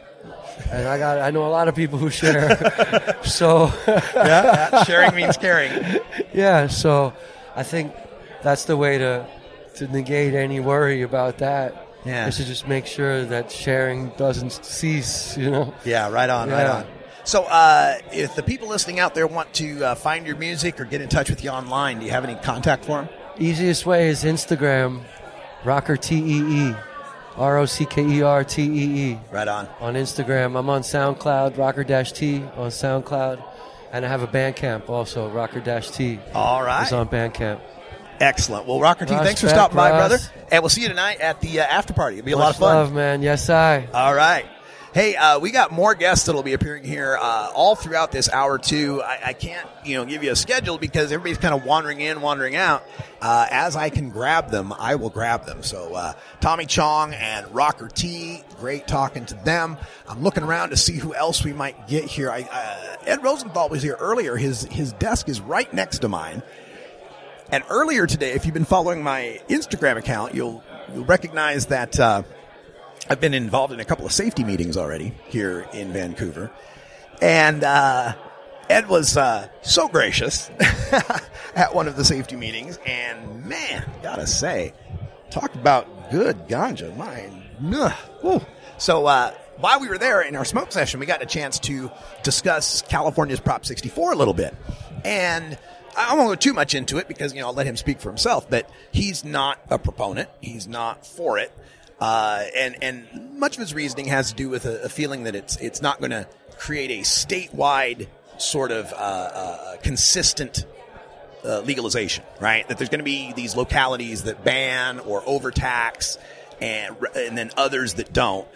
Uh, that is is a strange objection, I think, just because that's what you got now, and then that's what medical marijuana is now is a patchwork all throughout the state. Uh, but it was interesting to get to talk to him, and one other thing that he pointed out was that he's not really like a vocal anti Prop 64 person because he feels that it's a slam dunk to pass. So why, you know, he says, uh, his quote was, uh, it'd be like, you know, nobody's going to notice you pissing in the Columbia River. right? So that, that, that's, you know, why waste the political capital, uh, you know, uh, damage to the brand, whatever it might be. Uh, why do that when the damn thing's not even going to be close? So that made me kind of feel good to know that, you know, Ed Rosenthal, somebody really doesn't like Prop 64, still is pretty convinced it's going to pass. So we'll see if we can get Ed on the on the mic here a little later. Again, people are wandering all around at the International Cannabis Business Conference right here in Vancouver, British Columbia. We've got uh, also Joy Beckerman is here. Uh, Hemp Ace International, one of the nation's leading experts on industrial hemp, uh, hempcrete, building materials, and so forth. Uh, she is around. We'll see if we can get her on the mic as well. We've also got our live phone line open. If you've got any comments, questions, concerns, topics, anything you want to talk about, our phone line is 650 Legal MJ. That's 650 534 2565 for your legal MJ here. And we will uh, get to that. Um, we've got uh, plenty to talk about here, some more stories to get to. There is a, uh, a sto- story out of. Uh, for dang it, that thing is not supposed to do that. we got some uh, a story out of of uh, the UK on CBD, a, a decision that they've made regarding CBD that is uh, quite interesting for us. We'll have to discuss that a little bit. We've also got uh, plenty more coming up with respect to our uh, polling data. We've got some of that that I wasn't able to get to in the first hour. We've also got um, uh, more on the effects of legalization, the flip side of it. What are the current effects of prohibition in the other 46 states? Oh, and by the way, uh, if you're wondering why we started out the hour with uh, this second hour with the first hour's intro, uh, I forgot to push record on the recorder and missed the first six minutes, so I had to do it over again so I could fix it in post. Uh, they'll they'll never know, right? They'll, it'll, it'll be completely seamless. We're doing it live. We're always doing it live here, and uh, we are uh, just awaiting the uh, safety meeting that we have to go to here in just a little bit. And uh, we'll also get a chance to uh, hear some music from Rocker T. We're going to play his True Ganja Man just as soon as we can, as soon as that comes up for our 420 break. I thought that would be quite appropriate. Uh, we shall see. There's so much, uh, so much going on around me right now that uh, I'm a little distracted. I, I, hope that's not too uh, disconcerting. But uh, we are going to uh, give you some Rocker T here for our 20 after break. It is 4:20 here in the Pacific Time Zone. Smoke 'em if you got 'em. Awu, awu, awu, awa, awa,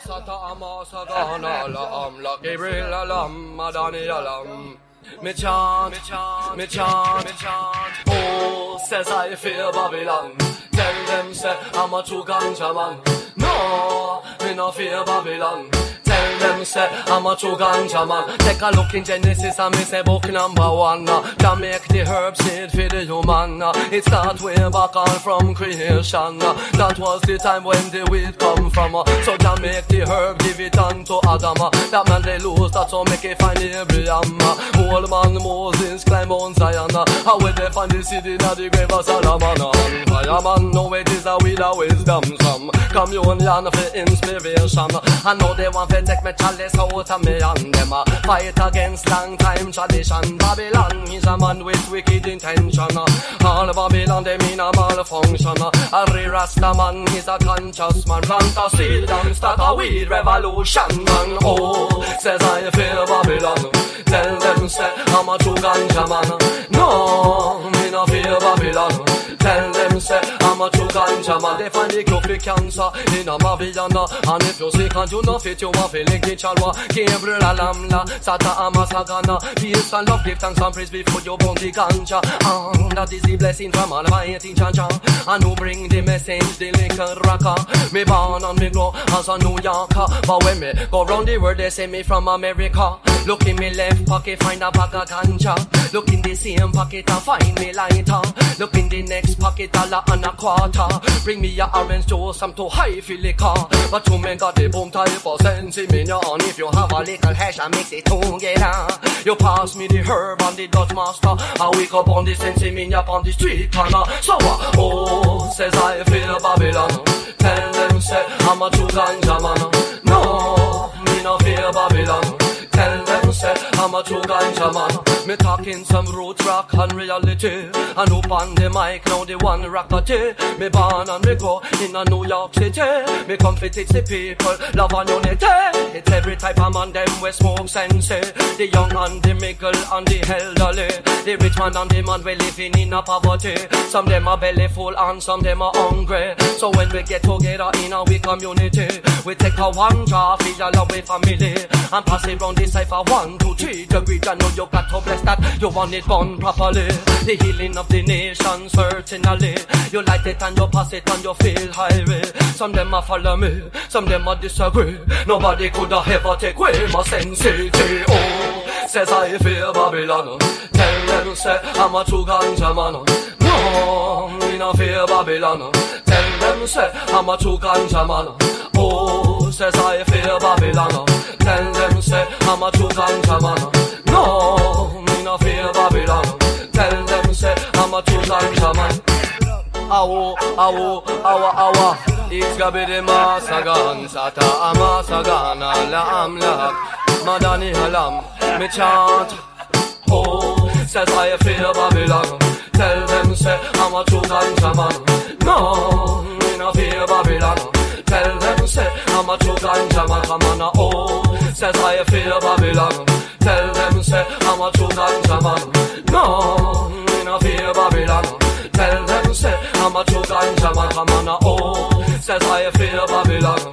Tell them say I'm a true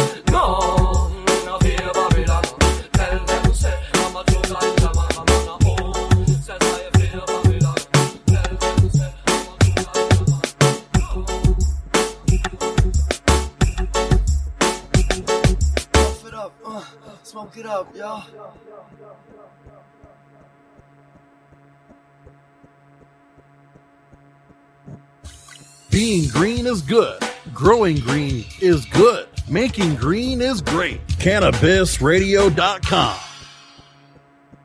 Dr. Dabber, hurry! Its temperature is shooting past a thousand degrees Fahrenheit. It's burning up. I'm afraid for this little guy, it's just too late. What caused the problem? Only Dr. Dabber can maintain the perfect temperature for a smooth tasting, slower burn. This standard vaporizer lost all of its health benefits, sending it up in smoke. So you're telling me that most vapor pens burn so hot they produce smoke, not vapor? Correct. Keep away from those standard vaporizer pens and turn to Dr. Dabber. Doctor's orders. Less heat, more flavor. When legalizing safe, responsible adult use of marijuana, the most important question is how. By voting yes on Prop 64, adults 21 and over could only purchase marijuana at licensed marijuana businesses. And Prop 64 bans advertising directed at kids, requires strict product labeling, childproof packaging, and bans edibles that appeal to children. Smart provisions to safeguard our families. Learn more about the safeguards at yeson64.org. You're not high. You're listening to the Russ Belville Show on CannabisRadio.com. What would you do if you were elected about Aleppo? About Aleppo. And what is Aleppo? Okay. Maybe you're high, too. The Russ Belville Show is proudly sponsored by the Marijuana Business Association. The MJBA, called by NBC News the Cannabis Chamber of Commerce, is the fastest growing business association in the fastest growing industry in America. I've been working with the MJBA for years and I personally invite you to join the MJBA. MJBA also publishes the popular MJ Headline News on Facebook and the MJNewsNetwork.com and Marijuana Channel 1 on YouTube. Visit MJBA.net for more details.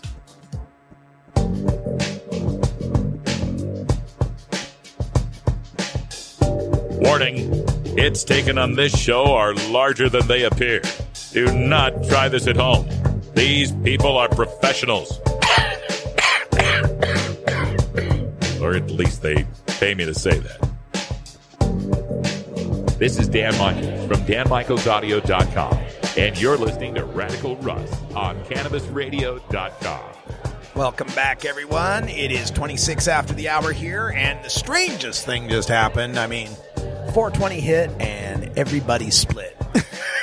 I'm looking for people to interview. It's like, damn, everybody just bailed. So uh, we'll have a few uh, stopping by. Joy Beckerman's going to come by. Uh, Anthony Johnson, uh, the proponent of Oregon's legalization, should be stopping by, as well as Alex Rogers, the organizer of this International Cannabis Business Conference, at which we are broadcasting live. This is our uh, Vancouver, BC remote studio. So I'm supposed to say a after everything and pronounce things like a boot. So I think that's the way it works. Uh, earlier in the show, I was talking about the new Drug Policy Alliance report that's out. This is the one that uh, is pointing out all of the results of legalization. You know, the fact that youth use has remained steady, didn't all increase. Arrests have declined dramatically. The roads are safer than they were before. And we've reaped over $200 million in tax revenue in Washington and in Colorado each. Uh, and we're uh, on track for 45 million here, oh, down there in Oregon. So we've kind of covered what legalization has wrought. There's another report that's out uh, from Quest Diagnostics as to what legalization has wrought. And that is an increase in people testing positive for drugs in workplace drug tests. In 2015, Quest Diagnostics did 9.5 million piss tests, 900,000 spit tests, and 200,000 hair tests. And ever since 1988, when they first started doing their drug testing, and, and when they did that, it was like 13% of the workforce, like one out of eight, more than one out of eight were testing positive. Since 1988, it's gone down every year. Consistently gone down every year, except for 2013, 2014, 2015. Since 2012, the rate has slowly been creeping up. So, uh, according to Quest, this uh, rate of positive drug tests is now a 10 year high. And the oral drug testing results, this is the spit test, right? The one, and, and to be fair, the, the spit test will detect more recent, well, the best way to put it is its detection window is shorter than a piss test, right? Like a piss test will show you positive for, you know, a couple days, three days. Uh, whereas a oral fluid test is usually good, you know, four to six hours, something like that. So they're, they're, they're trying to say here that Actually, it's uh, no. I'm sorry, uh, six to 24 hours. So they're trying to say, well, you know, this is showing more recent use, and that's increased uh, 47% over the past three years, uh, from 9.1 or from 6.7% in 2013 to 9.1% in 2015. And according to Quest, the increase was quote largely driven by double-digit increases in marijuana positivity. In 2015, there was a 25% relative increase in marijuana detection as compared to 2014. End quote. Now, this is one of those results. Now, this isn't in the DPA uh, uh, report, by the way. This is Quest's own report. And this is one of those situations where they throw a scary stat at you. Oh my God, there's more workplace drug testing positives. As, and you're supposed to just infer that that's a bad thing that we're catching more people. It's it's bad because if people are using drugs, then bad things happen, right? Well, here's the deal. When Quest began their drug testing back in 1988, like I mentioned, it was 13%. Was, was the workplace a, hellscape back then in 1988? I was working back then, doing a lot of temp jobs. I, don't recall it being a, terrible place to be you know, there's ways we can determine this. We can look at statistics, okay? So the Bureau of Justice Statistics, the BJS, they have data online, but it only goes back to 1994. Okay, so I can't tell you what the workplace was like in 88 when 13% were testing positive. But in 94, they were detecting about twice the positives in urine tests than they're detecting today. It's like 3.5% today, and it was like about 7% then, roughly.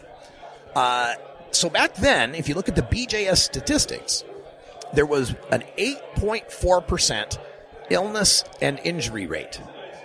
8.4%.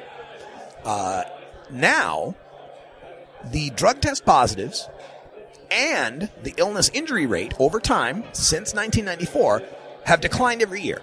Okay, so both drug testing and injuries and illnesses in the workplace both have both have declined. And, and so the proponents of drug testing will point at that and say, well, see, the more we drug tested, the fewer people were positive, the more the injuries and illnesses went down. Therefore, drug testing must be a good thing because if we don't drug test, oh my God, we'll have more illness and injury. Here's the problem the illness and injury rate in 2012 was 3.4%, and that's down from that 8.4% uh, in 1994, right? Went way down. But as the drug test positives over the past three years have increased, the illness and injury rate has continued to decline. It's now down to 3.2%.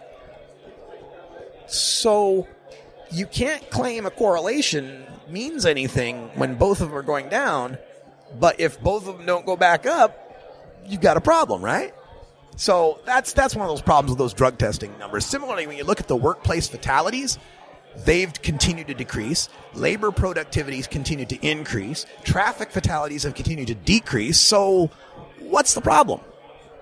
Remember, detecting whether workers use drugs, and, and keep in mind, most of these positives are for marijuana that's detectable long after you're not high.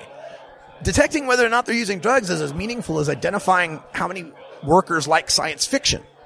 Until you can demonstrate there's a causal relationship between the increased drug use and any sort of increased harm, and we haven't seen it.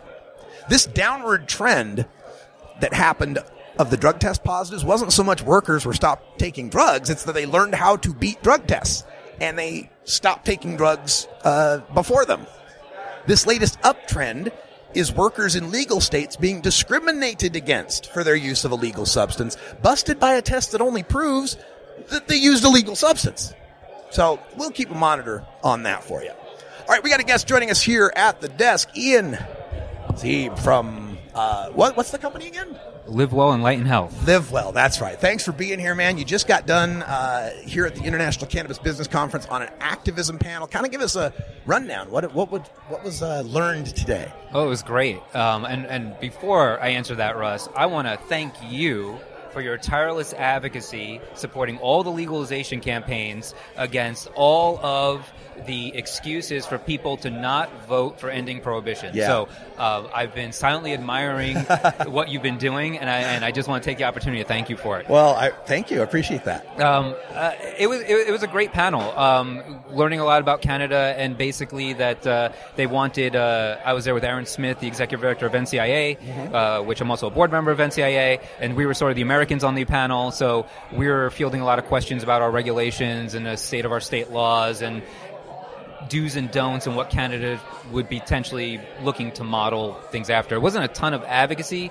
Um, really uh, outside of the question of, I mean, it was general, it was more business than advocacy to be Mm-hmm. frank.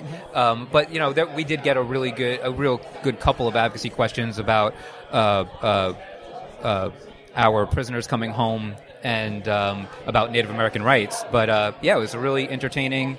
I enjoyed it a lot. It's it's interesting having to watch Canada trying to do this nationally while we are doing it piecemeal, state by state. they're about to leap ahead of us by quantumly. I mean, Yeah. it's uh, you know, our and you know this.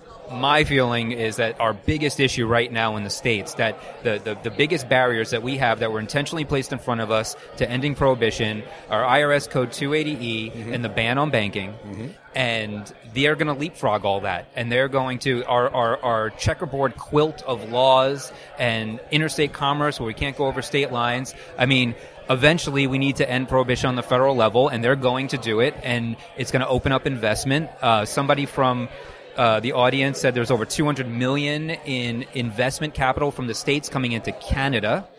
You know, um, which we're not that attractive as businesses uh, for in that type of investment because while our EBITDA looks great, when you factor in our profits, revenue is not profit, and when you factor in our profits after we pay our taxes, federal and then state and then cost of compliance, we're just not very profitable, right? We're one of the larger companies personally, but we have the honor of sending the most money to the IRS. Yeah. So so so they're going to leapfrog all that. They're going to set up a regulated system so maybe actually they can become a model for us. That would be nice to see. Uh, there were some, you know, in the news today. I covered a couple of uh, things uh, or a story uh, coming out of uh, uh, Ottawa where uh, one of the uh, health ministers was saying there ought to be a minimum legal age of 25 in Canada for cannabis. The doctors kind of said, yeah, but that would be unrealistic. Maybe it should be 21, and maybe we should have THC potency limits or purchase limits. I mean, so maybe there's some good coming out of Canada, but those kind of things sound frightening to me. Well, we're 100% opposed to potency caps. Um, uh, we we successfully just beat it back in Colorado, which would have been an extreme 16% Yeah. THC cap.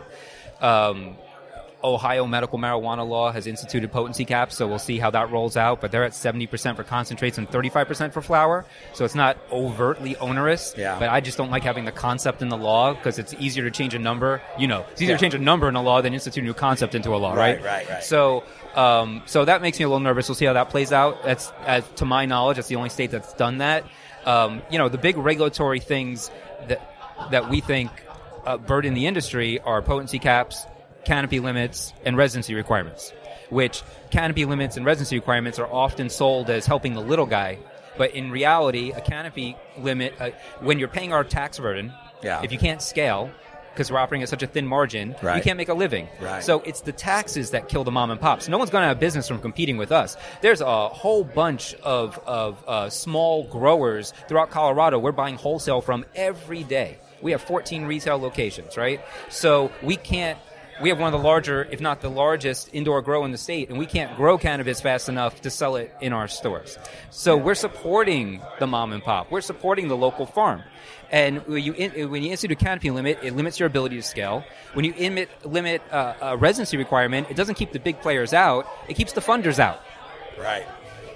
Right. And, and uh, so those are the main concerns that we've got as we continue to develop legalization plans. Uh, one of the big concerns I hear from some critics of uh, Prop 64 is the addition of taxes, especially if they're paid by uh, medical consumers.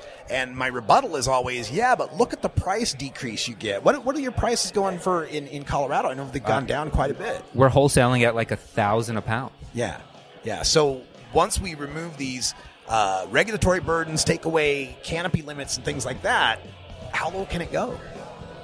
Well, so the the the it's a real it's a great question. Um, at the end of the day, cannabis is a commodity, and it's going to be like every commodity. And the massive profit margins that exist in the criminal market are because it's in the criminal market. So it is inevitable that when you take something and, and, and put it into a legal regulated system, quality is going to go up and price is going to go down.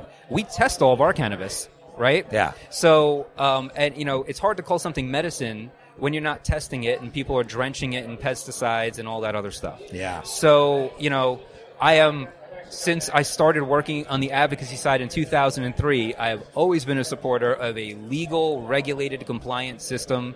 You know, I was out there for legalization campaigns way before it was safe Yeah. or popular, Yeah, yeah. and and uh, um, this is the way we have to go. This is you know when you take a look in the long, the big picture, the amount of progress we've had over the last 20 years is amazing. Yeah. where we came from, right? Absolutely. With all the barriers put in our way. So, you know, um, we are a believer. At, when when I started MPP, we were a believer of of incrementalism. That we would say what we needed were wins and momentum, and we need more people exposed to people using cannabis. So that's why we focused on medical, Mhm. and we would draft those initiatives based on the polling for as much as we can get away with, but the focus was on the wins. Right. The best illustration of that is that we drafted Michigan and Arizona at the exact same time. Michigan was a grow your own law, Arizona was a dispensary only law. Yeah. Because that's what the polling said could pass. Right. Because grow your own would have killed the Arizona ballot initiative, which barely passed. Right, 50.13%. And dispensaries would have killed the well, we got 63% and we won 83 out of 83 counties. So I don't know if it would have killed the Michigan initiative. Yeah. But the opponents saw the same polling we did because they their name of their pot shop, uh, their, the name of their website was nopotshops.com, even though we didn't allow any dispensaries in the law. Right. So you know, it, it- we what we did was we focused on, I think, wisely.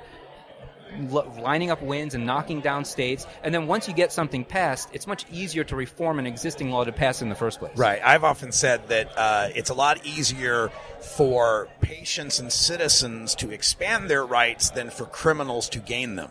That's right. it's a lot, lot easier. That's right. All right, so let's give some folks uh, any contact info or live well stuff that they might, if they want to get in touch with you guys or learn more, or, or just anything you want to tell them as far as contact. Sure, great. Well, you, you check us out at livwell.com. We have 14 retail locations throughout Colorado. And that's L I V W E L L. No. Yeah, we are LivWell, not Livewell. So L I V W E L L, thank Yeah, you, dot com. Um, uh, so you check out our website. If you come to Colorado, please visit one of our stores. Fantastic. Ean Seeb here, and uh, of course, Florida going for medical, looking good in the polls there. You got relatives there? You just confused me with Ean, my No. good friend Ean. Oh, I'm sorry. oh my goodness. That's not. You're not the first person to do that. Actually, I know you guys do look similar.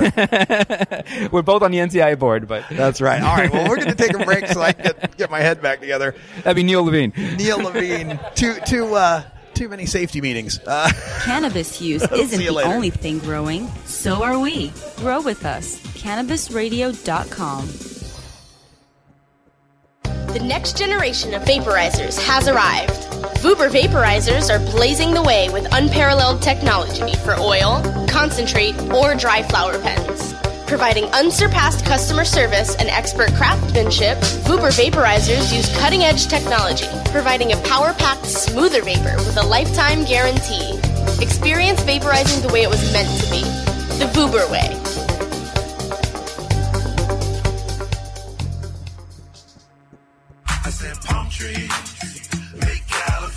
Yo, yo, yo, it's your boy TJ, Trinidad James. You're listening to Dr. Bina on Cannabis Confidential.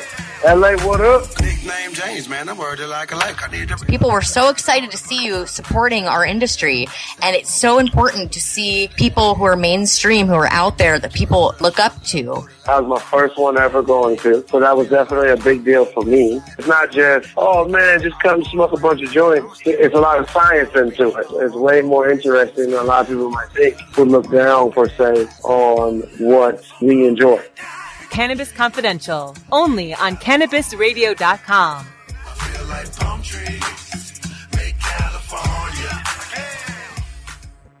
This is Dan Michaels from DanMichaelsAudio.com, and you're listening to Radical Russ on CannabisRadio.com. When you are starting up a medical cannabis business, you want a fired up lawyer who understands the needs of cannabis consumers. The law office of Lauren Vasquez is your fired up lawyer for the cannabis industry. Visit her website, firedupLawyer.com, or call 1 855 MMJ Laws for more information. That's 855 665 5297 for Lauren Vasquez, your fired up lawyer, or email fireduplawyer at gmail.com.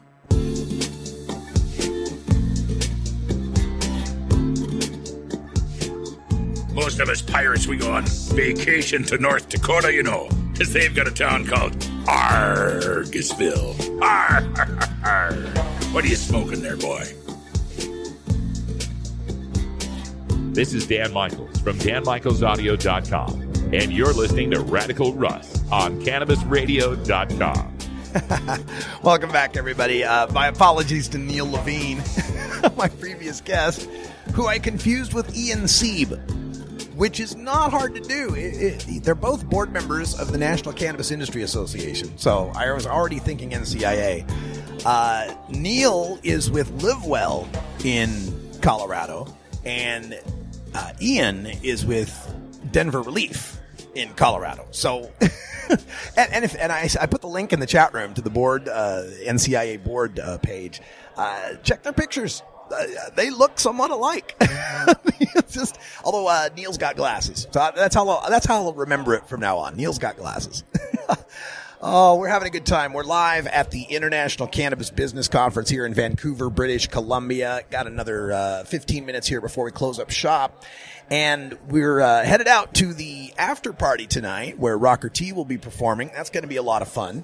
And uh, we'll get a lot of photos for you and maybe some uh, Facebook Lives, maybe some videos, something like that. But make sure you're following me at Radical Russ on Twitter, Facebook, Instagram, SoundCloud, YouTube, and Pinterest to get all my latest tweets and posts and videos and pictures and data and details. It'll be a lot of fun. All right, so uh, you, Neal mentioned uh, how I've been battling the opponents of legalization who happen to smoke pot. And my latest piece on hightimes.com, uh, part one of it was released on Tuesday. Part two will be released on tomorrow, uh, Friday. And uh, it's my top 10 no on Prop 64 myths that I'm debunking. And I've had, uh, there's, there's a few people who are like regulars on the internet, uh, that troll my posts like this, uh, from California. One's named Letitia Pepper. We've talked about her, but another guy is named, uh, J. Craig Canada. Uh, J. Craig Canada has been following me around for quite a long time and, and hates me. and, he responded in the comments uh, on the High Times piece about this uh, this medical marijuana or this uh, Prop 64, and of course it's all couched in the language of, "My God, what about the patients? How dare you tax the patients? Oh, it's evil, evil, evil!" Right? It's all in that kind of stuff, and also complaining about my analysis of this crackpot legal theory, this hail mary pass that these people are are hanging their hat on. They're basically basing this rejection of marijuana legalization, you know, put a monkey wrench into the international decriminalization, in- international end of not just marijuana, uh, not just marijuana reform, marijuana prohibition, but but all drug prohibition. And uh, we should do that because of this this extremely tenuous legal theory. So he's been in the comments responding to it, and I keep trying to point out how this theory doesn't work. It just doesn't work.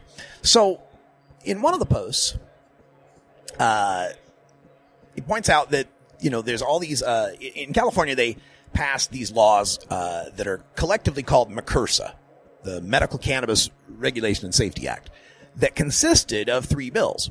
Now, one of them was AB 266, Assembly Bill 266. And what this did is added a sunset clause to the collectives and cooperatives that were established by SB 420. SB 420 was a bill that set up the rules for collectives cooperatives, uh, established limits on patient's medicine. It wasn't limits so much as, as, as defaults on how much medicine a patient could have and so forth. So they, they passed this one. they had the sun, sunset clause on what SB 420 does. Okay. So keep that in mind. And then there was also, um, a, uh, what's the other one? The SB or Assembly Bill, gotta scroll down a bit, uh, 420, SB 420, uh, that was found to be in conflict with Prop 215, the medical marijuana law in California. A- And part of what makes this theory tick is that the uh, uh, initiatives that are passed by the people in the state of California cannot be amended or altered by the legislature. Only the people can vote a new initiative to be able to alter an existing initiative that's been passed, right?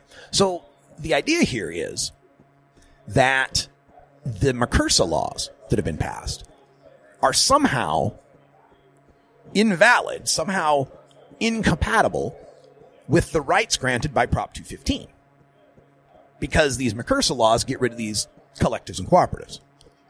And because Prop 64 has lines within it that affirm the MCRSA regulations, what that will do is elevate MCRSA from being just a statutory legislative thing that can't modify 215 into something that is now elevated to the level of citizen initiative because the people will have passed 64 and the people can modify 215. So that if you pass Prop 64, you've wiped out your chance to eliminate the uh, that eliminates the collectors and cooperatives because it violates Prop 215. That's the argument. That's the theory. And I wrote it pretty extensively in my, I thought I did. I thought I explained this pretty extensively in my, uh, in my writing, in my article, with footnotes even. But he still comes back and proposes this theory. And, and in fact, uh, here's part of the quote. It says, Many parts of SB 420 passed by the legislature have been found to be unlawful amendments of Prop 215, like plant limits. It is just as likely the elimination of collectives and cooperatives will be found to violate Prop 215's direction that the state provide affordable access to medical marijuana patients unless Prop 64 passes. Right? So he's reiterating this theory. AB 420, or, uh, SB 420 had plant limits.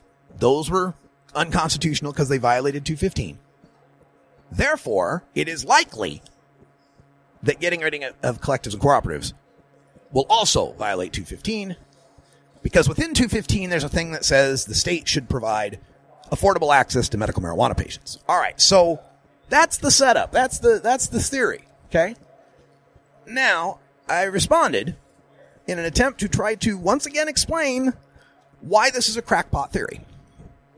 And here's why. Prop 215 is 11 lines long. It's a very short, very short statute. And it does three things. Number one, patients and caregivers may possess medically recommended amounts of marijuana.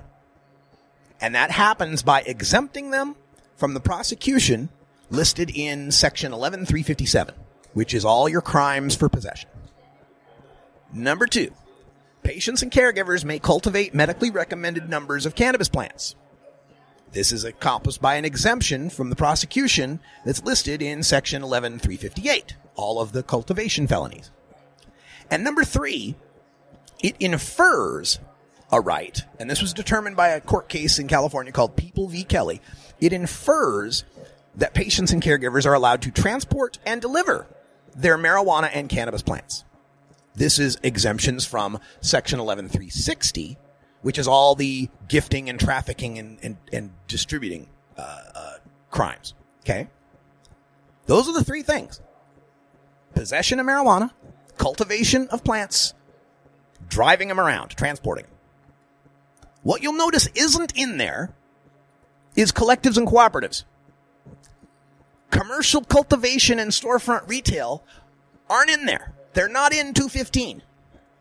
The reason the plant limits in SB 420 were found to violate Prop 215 is because it defined limits on what is medically necessary, which overrules what a doctor might recommend. And again, people have the right to possess a medically recommended amount of marijuana medic- and grow a medically recommended amount of plants.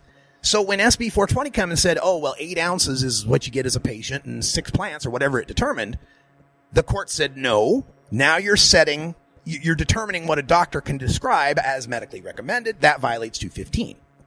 Okay? But the uh, SB 420 being a legislative statute, cannot amend or contradict the citizen initiative of Prop 215. And even then, only the limiting parts were rendered invalid, not the entire system, the whole collective cooperative system, because the rest of that collective cooperative system didn't infringe on 215. Okay? So the very fact that the collective and cooperative system was allowed to exist shows that the commercial distribution of medical marijuana in California was not something that 215 covered. All right. So now this SB 420 is what set up the collectives and cooperatives. MCRSA is now putting a sunset on that. It's going to end the collectives and cooperatives. But does that infringe upon the patient's rights? Well, does MCRSA stop them from possessing their medically can- recommended amounts of cannabis? No. Does MCRSA stop them from cultivating as many plants as a doctor recommends? No. Does MCRSA stop them from being able to transport and deliver their marijuana and plants? No. In fact, it reiterates that it, or MCRSA doesn't infringe on those rights, and then Prop 64 reiterates that it does not infringe upon the patient and caregiver rights. There's numerous sections that explicitly spell out that this does not apply to the medical use or medical possession or medical cultivation listed in the Compassionate Use Act, Prop 215. So the point would be that you're asking people to reject legalization of marijuana based on a just as likely scenario that rests on one line in Prop 215. Remember, we, he's saying, you know, the state has to provide affordable access. And so with no collectors and cooperatives, and then adding a 15% tax and a $9.25 ounce tax, you're increasing the price of medicine, so it's not going to be affordable, and that violates 215. Well, the problem is, I look shit up. Here's what the actual line is. Section 11362.5, paragraph B, line 1. The people of the state of California hereby find and declare that the purposes of the Compassionate Use Act of 1996 are as follows. Line C, to encourage the federal and state governments to implement a plan to provide for the safe and affordable distribution of marijuana to all patients in medical need of marijuana. So, within that statute, the important verb there is to encourage. It doesn't say that the people of the state of California say that the Compassionate Use Act will implement or shall implement or anything like that. And within Prop 215, there's no plan to implement. And there's no guidelines as to what it would take for the state to accomplish implementing such a plan. So, you know, like the critical definition of what do you mean by safe and what do you mean by affordable. these guys that complain that Prop 64 is 62 pages long, well, it is because it is implementing a comprehensive, well-defined plan. Hell, tomato regulations in California are 18 pages long. Regulating commerce in ingestible products requires quite a bit of text, especially if it's physiologically and psychologically altering. And Prop 215 has encouraged the state governments to implement a plan for safe and affordable access. That's most of the medical marijuana states. In California, Prop 215 encouraged SB 420 and then encouraged MCRSA and is now encouraging Prop 64. And they're obviously providing safer access to marijuana. Are they affording more affordable access? Well, compared to the street prices in 96, if you adjust for inflation, yes, they are. And by making the gardens protected and personal amounts legal, they're making access even safer and more affordable because a lapsed recommendation won't get you busted. And the prices were going to drop significantly, even with the tax added. Even if it was the worst case scenario, there's no standard to evaluate or no mechanism to enforce it if we're in violation. This is the Russ Belville Show. The Russ Belville Show is blogging and podcasting daily at radicalruss.com. So even giving them the benefit of the doubt, the worst case scenario, even if it was wrong, there's no mechanism to force it to be right. That's all the time we got. I'm Radical Russ. Thanks for joining us. Until next time, take care of each other, tokers.